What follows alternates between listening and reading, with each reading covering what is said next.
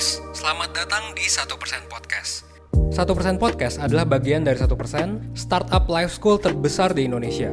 Dalam podcast ini kita bakal ngebahas topik-topik seputar kesehatan mental, pengembangan diri, serta edukasi life skills dengan tamu yang handal di bidangnya. Kami ingin kamu untuk bisa mendapatkan insight baru dan berkembang seenggaknya 1% setiap harinya. So that's all. Enjoy 1% Podcast untuk hidup seutuhnya.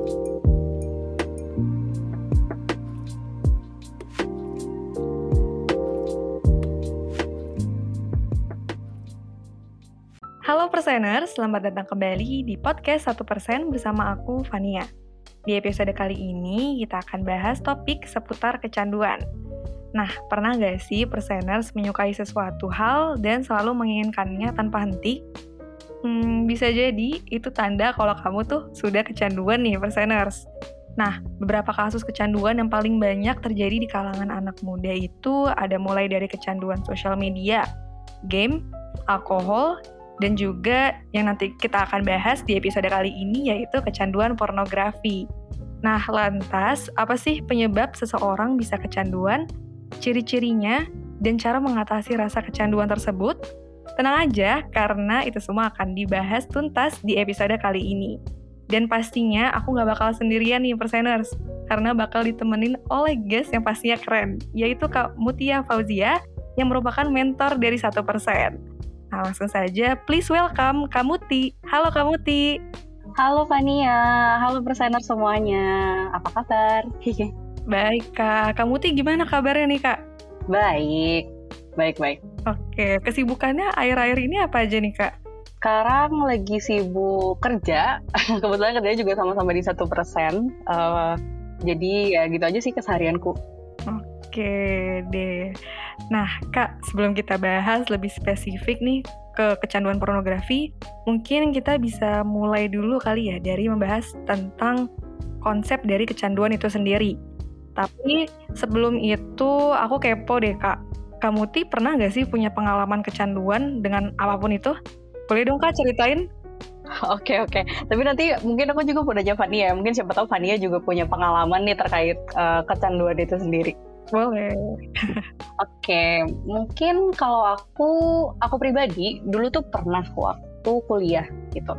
Jadi aku mungkin kecanduannya agak cukup eh, berbeda sama yang tadi udah disebutin contoh-contohnya sama Fania. Kalau aku tuh kecanduannya sama baca, tapi bacanya bukan baca buku pelajaran atau baca apa ya artikel jurnal kuliah enggak, tapi bacanya baca fanfic. Wah, apa tuh Kak fanfic, Kak? Boleh ceritain nggak?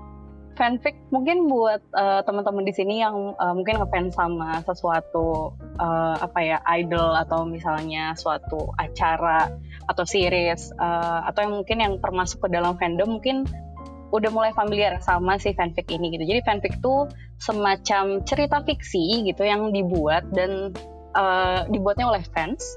Terus tokoh-tokohnya itu ya berdasarkan apa yang mereka suka gitu tokoh yang mereka suka apa pun itu siapa pun itu gitu itu tuh fanfic kecanduannya kayak gimana tuh kak boleh dong ceritain kak Oke, kecanduannya tuh jadi uh, berawal dari pas aku kuliah. Jadi sebenarnya aku tuh udah baca fanfic dari SMP sebenarnya. Tapi itu mulai kecanduannya tuh karena kebetulan kuliah kan cukup ini ya, cukup padat, cukup bikin stres, cukup apa ya, uh, bikin mumet lah gitu. Dan oke okay, aku akan melarikan diri ke sesuatu hal yang menyenangkan. Itu aku fangirling tapi di tengah-tengah fangirling itu aku uh, baca fanfic juga gitu kan. Nah tapi uh, seiring waktu lama-lama tuh jumlah fanfic yang aku baca tuh makin banyak makin banyak dan makin banyak gitu. Bahkan rekor itu aku bisa baca sampai 30 judul fanfic yang berbeda dan masing-masing fanficnya mungkin bisa sampai 1500 kata gitu. Which itu kan uh, bener-bener ngabisin waktu ya dari pagi sampai malam gitu. Dan aku tuh pernah gak tidur gara-gara baca uh, fanfic atau bahkan di kampus pun yang harusnya aku merhatiin dosen ini jangan ditiru ya teman-teman. Uh, aku tuh uh, diem-diem buka HP terus baca baca fanfic gitu. Saking aku pengen melarikan diri dari ya tekanan-tekanan yang aku dapetin dari kuliah gitu. Jadi emang uh, pada saat itu aku nggak bisa kontrol. Dan secara nggak sadar tuh itu udah terlalu banyak gitu sih. Gitu. Tapi sekarang udah nggak. Oke, oh berarti sekarang udah masih sering baca-baca fanfic atau udah berarti udah benar-benar nggak baca sama sekali kak? Kalau baca masih, itu sesekali aku masih baca sih, misalnya kayak sebelum tidur gitu. Tapi nggak hmm. yang sampai kayak dulu sih, paling ya sehari baca satu gitu dan memang sedikit gitu isinya, nggak yang sampai berchapter-chapter yang bikin aku nggak tidur ya. Bisa lebih bisa untuk ngatur diri lah kalau untuk sekarang. Tapi kalau dulu tuh susah banget. Oke, berarti udah punya batasannya lah gitu ya kak? Iya betul, betul betul. Hmm, oke. Nah kalau aku sendiri, aku juga pernah nih kak punya pengalaman kecanduan. Gimana tuh? Kecanduan aku itu pasti aku yakin banget nih perseners juga punya kecanduan ini atau pernah mengalami kecanduan ini yaitu kecanduan sosial media. Wow. Oke. Okay. Nah kecanduan sosial media itu lebih tepatnya sama TikTok kak.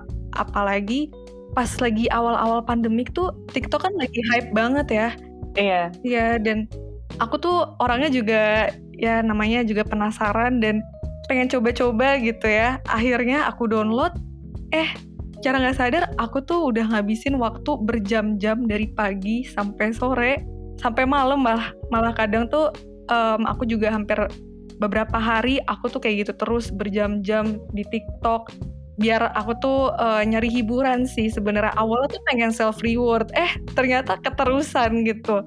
Nah abis itu aku ngerasain setelah aku udah berhari-hari tuh kecanduan atau aku kayak buka TikTok terus di saat aku tuh mulai nggak buka TikTok aku ngerasa ada sesuatu yang hilang gitu. Ada sesuatu yang kayak rasanya tuh nggak tenang gitu. Kalau misalnya aku nggak buka TikTok sampai aku tuh lupa ngerjain PR lupa ngerjain kewajiban aku. Terus juga jadi nggak produktif deh gitu. Tapi ya untungnya kalau sekarang uh, aku sebenarnya masih ada masih download TikTok. Cuman aku udah tahu batasannya nih kapan harus buka kapan aku harus tutup. Pokoknya ada batasannya deh udah nggak sekecanduan seperti awal-awal pandemi gitu Seru gak sih? Apalagi scrolling sekarang TikTok tuh banyak banget kan kontennya ada misalnya orang masak lah atau misalnya sampai belanja pun dibikin TikTok gitu kan. Kayak macam-macam banget gitu kontennya dan menarik banget untuk ya udah kita nggak akan kerasa waktu berjam-jam gitu habis buat buka TikTok. Nah bener banget kak soalnya juga ada info-info yang menarik, ada juga yang kayak nari-nari, pokoknya seru-seru. Jadi kan uh, aku tuh rasanya tuh nggak bisa berhenti buat scrolling gitu soalnya ada terus yang baru gitu kan mm-hmm. nah terus juga berapa hari yang lalu aku baca artikel juga nih kak ada statement menarik dari Meghan Markle nah di artikelnya itu Meghan Markle ngomong orang yang kecanduan sosial media itu seperti dengan orang yang kecanduan narkoba. Nah, aku jadi inget sama diri aku pas lagi awal-awal pandemi tuh kak. Mm-hmm. Dan pasti kan kakak tahu ya kayak um, ada berita baru-baru ini kalau Meghan Markle kan sebelumnya sempat membuat Instagram buat kerajaan Inggris tuh. Terus nggak lama juga akhirnya Meghan Markle itu uh, menghapus akun Instagramnya karena memang uh, dirasa itu ingin nggak uh, mau terlalu overthink lah, nggak mau terlalu kecanduan gitu. Nah kalau dipikir-pikir sih aku setuju juga sih sebenarnya sama pernyataan dari Meghan Markle yang orang kecanduan sosial media tuh seperti orang yang kecanduan narkoba. Hmm, karena dari pengalaman aku pribadi ya kak, yang aku rasain pas kecanduan sosial media, seperti orang-orang yang kecanduan narkoba, misalnya produktivitasnya terganggu, terus kerjaannya atau tugasnya tuh jadi lupa dikerjain, pokoknya kewajibannya lupa, terus jadi susah fokus kalau misalnya aku tuh nggak ngelakuin hal yang aku suka atau kayak aku susah fokus kalau aku nggak buka TikTok. Nah kalau misalnya pencandu narkoba kan nggak fokus atau nggak tenang kalau nggak mengkonsumsi obat tertentu gitu kan. Mm, betul betul. Jadi makanya kayak aku mikir-mikir hmm, bisa juga sih, benar juga ya. Nah tapi kalau menurut kamu tuh gimana? Setuju nggak sama pernyataan dari Meghan Markle itu? Nah sebenarnya kalau misalnya aku pribadi ya, ada setujunya dan juga ada yang kayak kayaknya perlu diperhatikan lagi deh dari uh, apa yang bisa dibilang kecanduan atau enggak gitu. Sebenarnya kalau misalnya kita lihat dari kecanduan sendiri, itu kan ada macam-macam ya yang bisa bikin kita kecanduan. Nah, dengan kita sering menggunakan suatu hal itu belum tentu kita kecanduan. Tapi kalau misalnya memang udah mengganggu keseharian, nah itu uh, bisa dibilang kita udah mulai terganggu nih sama hal yang uh, kita terus-terusan lakukan gitu. Nah kalau misalnya memang tadi uh, Meghan Markle ngebandingin antara sosial media sama narkoba itu uh, mirip gitu ya.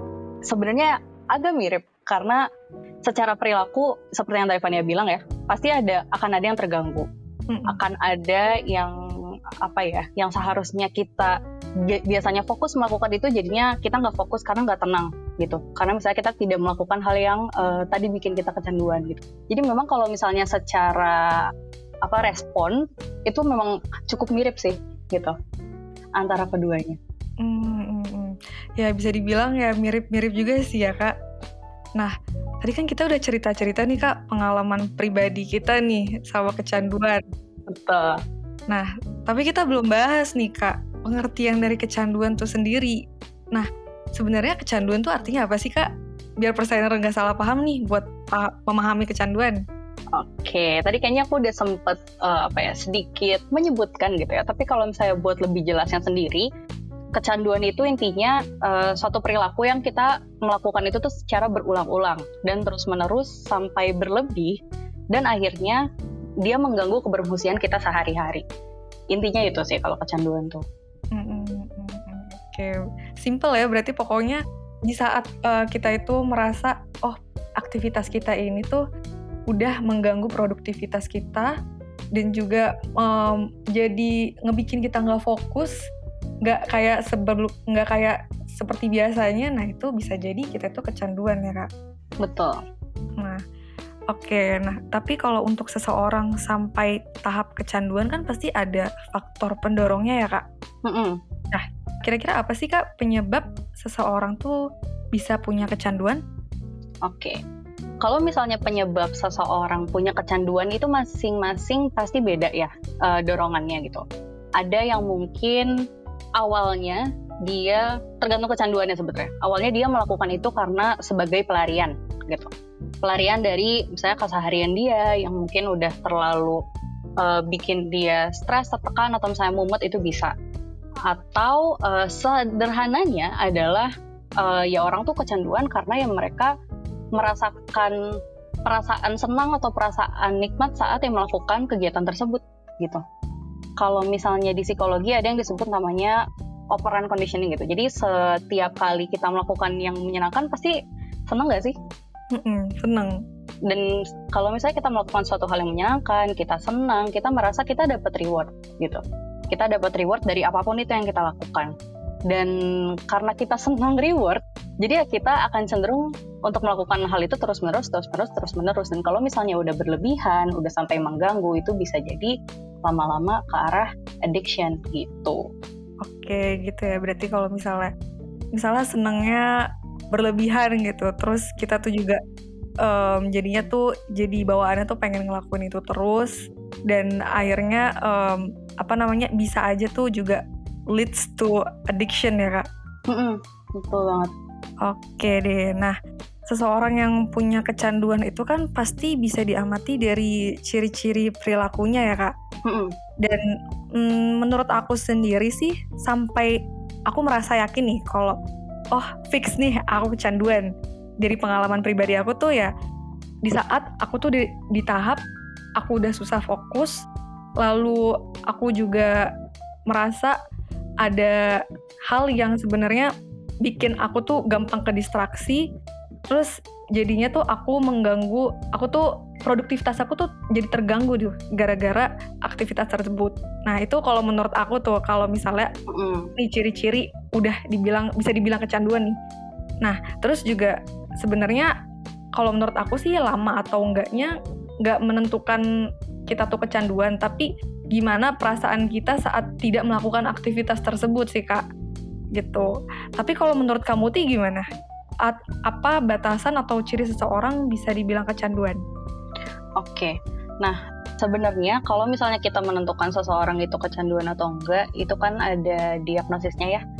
Tapi kalau misalnya kita lihat secara sederhana aja dulu, sebenarnya seseorang yang kecanduan itu bisa kita lihat dari yang ciri-ciri tadi Fania udah sebutin. Kalau misalnya dia udah nggak bisa mengontrol perilakunya dia, udah terus-menerus melakukan hal itu dan emang mengganggu kesehariannya sampai akhirnya menyebabkan masalah mungkin dari kerjaannya atau menyebabkan masalah dari misalnya hubungan dia sama orang lain terus misalnya dia jadi nggak mementingkan kebutuhan pokoknya dia misalnya sampai lupa makan misalnya sampai lupa tidur berarti kan itu udah mengganggu ya gitu. Jadi kalau misalnya memang udah ada ciri-ciri yang seperti itu gitu kalau bisa sih segera untuk gimana nih caranya untuk berhenti gitu atau gimana caranya untuk memperbaiki balik lagi biar nggak kayak gitu.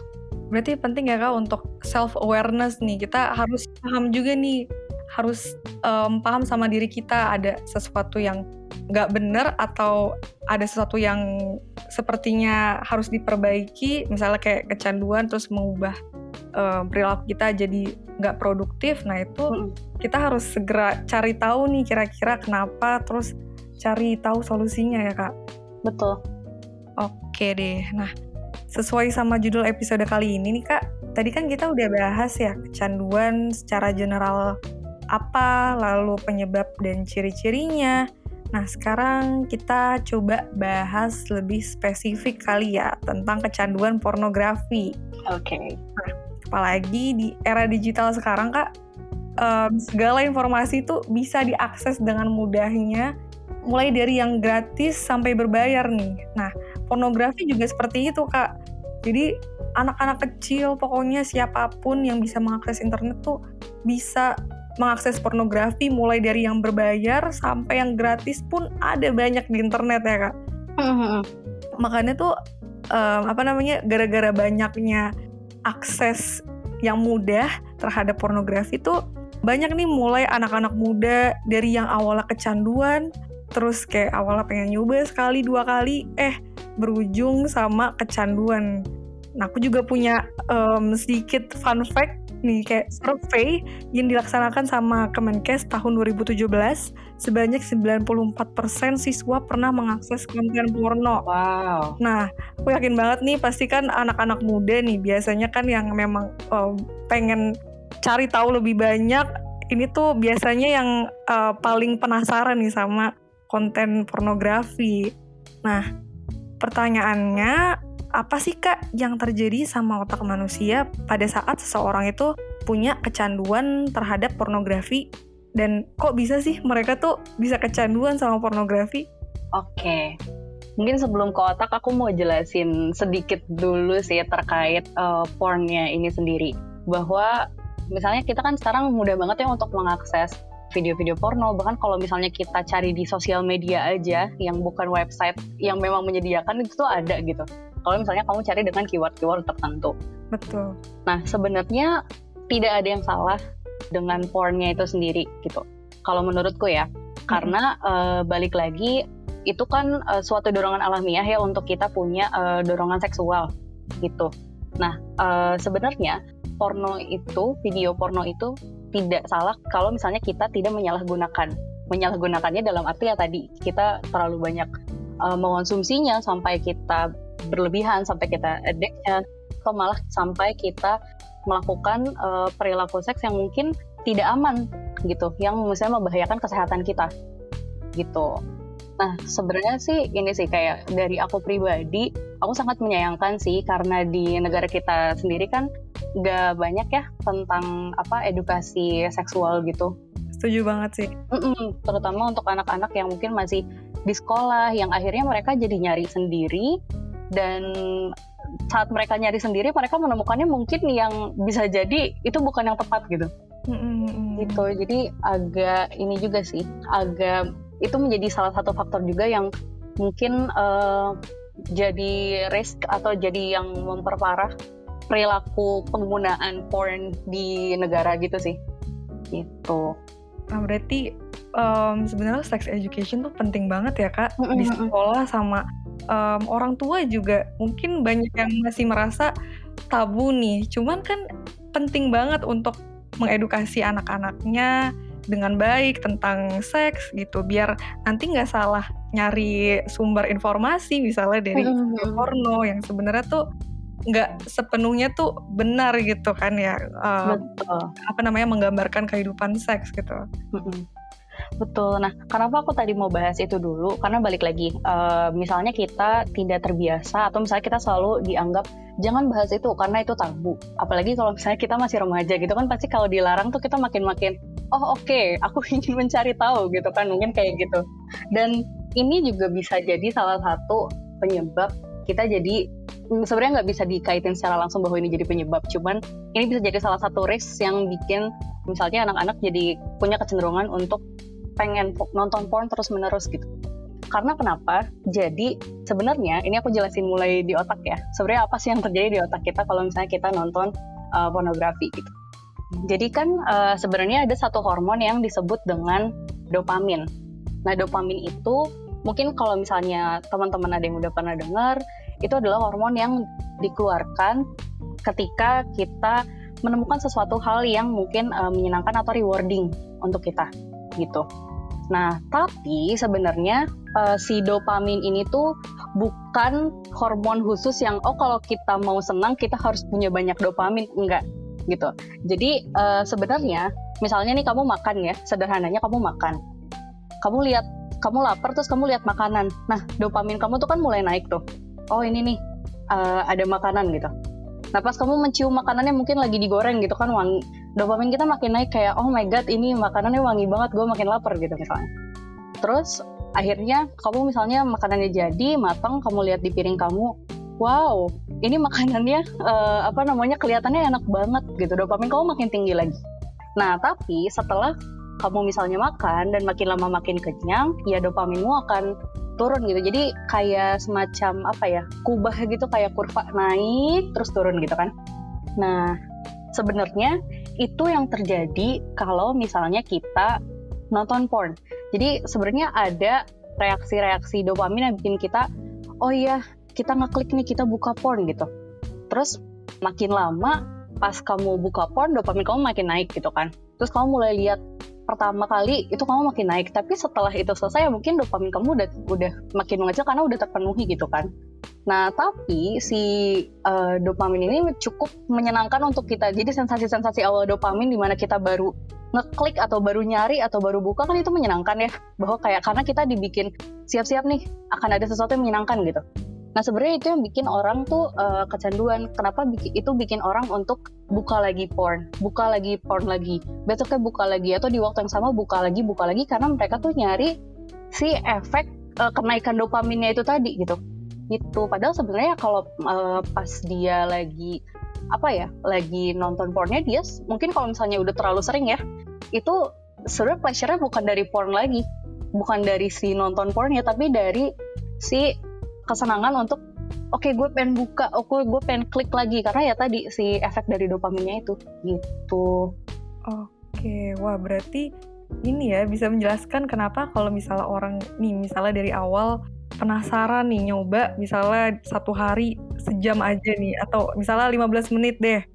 Terus besoknya eh dia tuh penasaran lagi nih, pengen ngeluarin dopamin lagi, eh keluar lebih banyak lagi dopaminnya jadinya tuh dia apa namanya butuh waktu misalnya lebih banyak waktu misalnya jadi satu jam abis itu besoknya jadi tiga jam terus abis itu bertambah terus ya kak?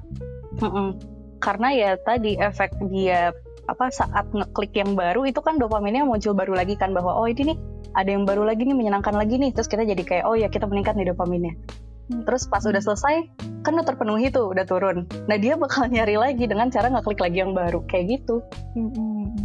Wah berarti nih dopamin ini tuh bisa menjebak ya kak.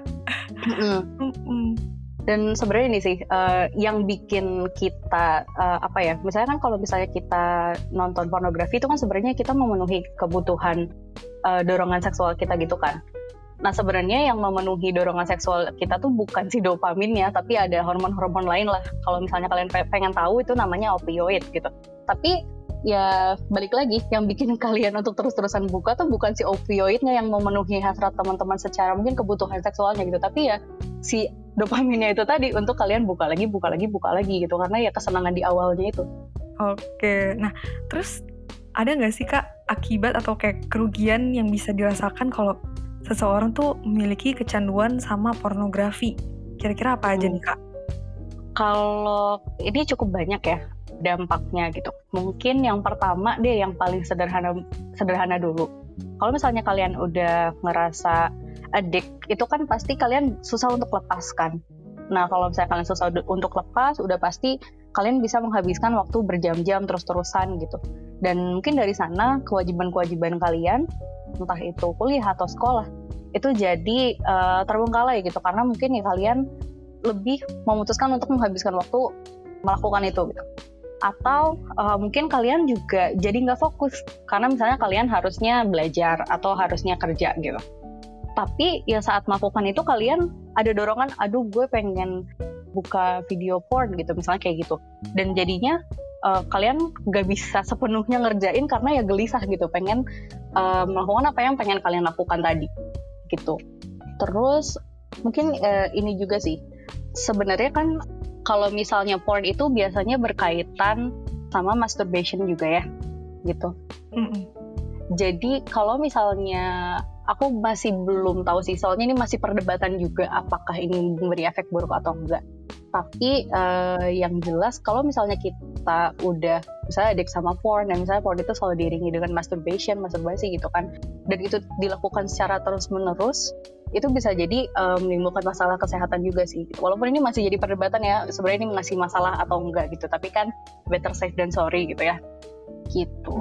Oke, wah berarti bisa bisa beruntun ya kak uh, kerugian yang bisa didapat kalau misalnya kita tuh kecanduan sama pornografi yang dari uh, kita nggak produktif, nggak bisa fokus, terus uh, mungkin saat uh, kita juga misalnya atau teman-teman yang habis masturbasi itu jadi kayak nyesel terus jadi self blaming terus hmm. nanti juga lead to uh, permasalahan kesehatan gitu ya kak. Wah. Itu menarik sih tadi uh, Fanny kan bilang ada self blaming gitu ya. Balik lagi sih sebenarnya kan karena di culture kita tuh untuk melakukan hal tersebut masih dianggap apa ya tabu atau itu sesuatu hal yang buruk gitu. Jadi mungkin karena kita terbiasa untuk seakan diberitahu sama lingkungan kita bahwa itu buruk buruk buruk buruk buruk. Jadi ya mungkin kita jadi memandang diri kita juga buruk gitu. Karena self blaming tadi bahwa waduh gue udah melakukan sesuatu hal yang buruk gitu. Bisa jadi ke arah sana gitu.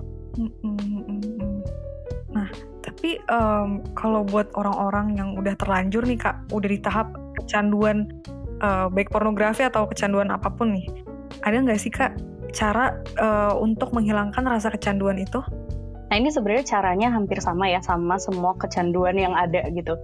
Intinya kalian pahami dulu sih kecanduan kalian tuh seperti apa. Pahaminya tuh gimana? Pahami dari apa sih yang menyebabkan kalian melakukan hal tersebut. Misalnya kayak tadi uh, salah satu ada misalnya salah satu orang yang dia alasan buka pornnya itu adalah pelarian dari tugasnya gitu kan. Oh berarti dia itu melakukan itu tuh sebagai pelarian gitu kan, sebagai pelarian dari misalnya kerjaan-kerjaan dia yang bikin dia mumet. Berarti kan masalahnya di sana ya dia butuh pelarian yang bikin dia senang gitu. Gitu. Mungkin penyelesaiannya ya bisa dengan mengganti uh, apa namanya pelariannya itu jadi sesuatu hal yang lain selain dari porn karena kan masalahnya adalah kamu butuh pelarian gitu contohnya kayak gitu atau bisa coba cari tahu lagi lebih dalam misalnya oh aku tuh akan cenderung uh, buka porn itu saat aku mau tidur gitu karena ya mendukung aja gitu misalnya lampunya gelap terus uh, sunyi gitu jadinya kan itu agak cukup mendukung nih untuk aku membuka pornografi gitu. Nah kalau misalnya udah tahu nih biasanya terdorong oleh trigger-trigger atau misalnya hal-hal yang seperti itu, coba untuk uh, diminimalisir. Oke, okay, coba deh aku misalnya tidurnya dengan lampu yang terang yang membuatku berhenti. Atau misalnya kamu akan cenderung lebih sering buka kalau misalnya kamu megang HP pas tidur gitu.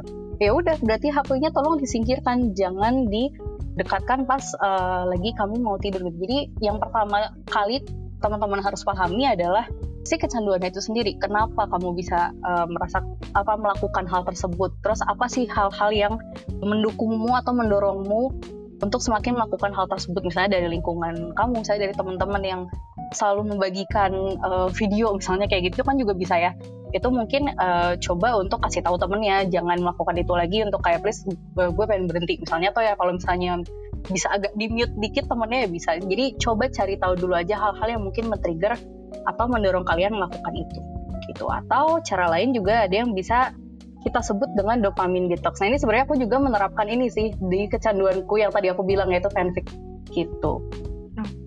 Oh berarti namanya de dopamine detox ya kak? Oke, keren keren keren. Nah um, berarti penting banget nih buat teman-teman perseners buat identifikasi terlebih dahulu ya kak. Kira-kira apa nih keadaan seperti apa nih yang ngebikin kita tuh bisa jatuh ke apa namanya ke kecenda ke kecanduan itu lagi tuh misalnya kalau yang tadi uh, Kamuti kan bilang pornografi berarti uh, coba untuk kalau minta kalau mau tidur jangan sambil bawa HP gitu atau kalau misalnya sosial media mungkin misalnya kalau udah jam 6 gitu dibatasin atau kayak minta tolong disimpenin sama mama HP-nya bisa tuh ya kak Ya intinya coba setiap orang kan pasti pengalamannya beda-beda ya. Jadi coba cari tahu dulu aja sih apa yang bikin kamu melakukan itu dan apa yang mendukungmu. Apakah misalnya laptop, apakah misalnya HP atau misalnya lingkungan atau apa pun itu coba refleksi aja gitu. Oke, nah tadi kan kamu ti sempet uh, ngebahas tentang dopamine detox ya kak. Mm -mm, betul. Dopamine detox tuh apa sih dan gimana sih cara menerapkannya untuk menghilangi rasa kecanduan Oke, mungkin kita balik lagi ke penjelasan tadi uh, dopamin yang udah aku sebutkan sebelum ini ya. Jadi kan uh, dopamin sendiri ngasih kita kebahagiaan sebelum kita melakukan sesuatu atau saat kita akan mau melakukan sesuatu.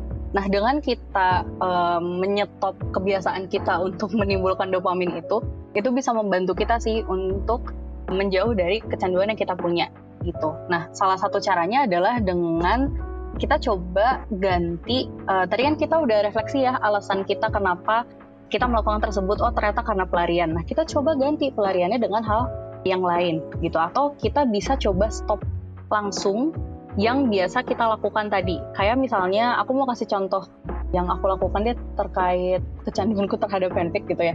Jadi dulu tuh aku nggak bisa lepas fanfic karena aku selalu megang HP dan di HP ku tuh ada fanfic gitu. Ada kita bisa buka website fanfic. Nah, cara aku berhenti adalah dengan aku nggak main HP sama sekali selama satu bulan. Kebetulan ini aku dibantu dengan uh, kondisiku yang saat itu aku harus pergi ke suatu desa selama satu bulan gitu ya dan mengabdi di sana. Jadinya kan nggak ada akses internet sama sekali tuh. Uh, sehingga ya aku pun eh, nggak uh, bisa akses fanfic sama sekali dan itu juga yang membuat aku lama-lama terbiasa oh aku bisa nih tanpa fanfic awalnya tuh susah banget aku awalnya nge-save dulu beberapa fanfic yang mungkin bisa aku baca di sana gitu. Cuma lama-lama karena memang susah untuk mengakses dan lain-lain, jadinya aku terpaksa kata kuncinya terpaksa. Terpaksa untuk berhenti baca fanfic. Hingga akhirnya ya aku balik lagi ke rumahku dengan internet yang udah ada lagi pun kayak karena aku udah terbiasa untuk tidak membuka itu secara terlalu sering, jadinya ya aku udah berhenti gak kecanduan fanfic lagi gitu. Jadi mungkin teman-teman kalau misalnya memang keadaannya susah untuk dibuat khusus uh, kalian berhenti, mungkin kalian bisa minta tolong teman-teman sekitarmu gitu atau bisa minta bantuan orang tua juga. Kalau misalnya kalian addicted to porn misalnya sampai di sekolah gitu atau di kampus kalian buka gitu. Ya kalian titip HP-nya ke temanmu. Bilang ke dia, "Please kalau aku minta HP-nya jangan dikasih sampai misalnya pelajarannya selesai." Misalnya kayak gitu. Atau bisa minta bantuan uh, adik atau kakak atau misalnya orang tua untuk kayak aku mau tidur aku titip HP-nya ya kasih lagi besok pagi. Misalnya kayak gitu. Jadi coba buat uh, kondisi uh, di mana teman-teman tuh sulit untuk mengakses apa yang mau teman-teman buka. Gitu. Intinya gitu sih. Oke menarik banget sih kak. Nah itu juga mirip sama apa yang aku baca di buku Atomic Habits. Untuk menghilangkan suatu kebiasaan buruk itu perlu untuk menjadikannya susah. Nah tadi juga kamu kan bilang ya kalau misalnya mungkin kalau aku yang aku lakuin itu tuh pas aku kecanduan sama TikTok ya yang aku lakuin untuk uh, menghilangkan kecanduan itu aku menguninstall TikTok untuk beberapa bulan. Iya dan akhirnya ya sampai sekarang aku meskipun aku udah install lagi aku udah tahu batasan nggak seperti dulu yang sampai kepikiran lagi yang sampai kehilangan fokus jadi nggak produktif gitu. Nah itu keren banget sih. Sama ini sih mungkin satu hal yang mau aku kasih tahu bahwa merubah kebiasaan yang mungkin terus-terusan kita lakukan itu kan pasti susah ya apalagi kita misalnya udah terbiasa melakukan itu selama berbulan-bulan gitu jadi kalau misalnya memang kalian ngadapin kesulitan saat uh, merubahnya gak apa-apa, pelan-pelan aja, prosesnya pelan-pelan aja karena nggak bisa pasti langsung besoknya bisa kan. Yang penting kalau misalnya sekalinya kalian gagal nih dalam menerapkan cara-cara yang mau kalian terapin, misalnya dengan uh, berhenti buka HP gitu. Nah, coba kalian balik lagi aja refleksi apa sih yang kemarin bikin gagal. Nah, dari situ coba uh, cari cara lain yang bikin itu berhasil gitu penyelesaiannya dari situ. Jadi gak apa-apa pelan-pelan. Kalau gagal balik lagi lihat apa yang bikin gagal terus coba dimodifikasi caranya terus lakuin lagi. Gitu aja terus sampai akhirnya lama-lama terbiasa. Jadi santai aja pelan-pelan you're not alone. Kalau misalnya emang kesulitan banget nih untuk cari tahu caranya teman-teman juga bisa minta tolong bantuan profesional untuk bantu. Gitu sih oke wah nggak kerasa ya kita udah ngobrol beberapa menit. Dan udah bahas ini nih ya udah kita mulai bahas dari pengertian dari kecanduan. Terus kita juga bahas penyebabnya sampai kita bahas juga cara menghilangkan rasa kecanduan itu lewat dopamin detox. Dan kesimpulannya yang aku dapat dari episode kali ini tuh kecanduan itu bisa loh untuk disembuhkan. Tadi seperti kamu Ti bilang, bisa melakukan dopamin detox. Nah, mungkin kalian bisa awali dulu dari identifikasi nih, kira-kira apa nih um, ke keadaan seperti apa yang mendorong kalian tuh bisa um, kecanduan sama hal tersebut atau melakukan aktivitas yang bikin kalian candu.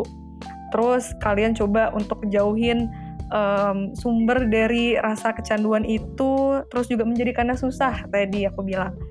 Nah, sama tadi juga um, kamu ti kasih sedikit uh, saran juga untuk mengevaluasi nih kira-kira gimana nih kemarin dopamin detoxnya terus kalian evaluasi lagi terus juga diperbaiki nih kira-kira apa yang gagal apa yang sudah berhasil gitu ya kak?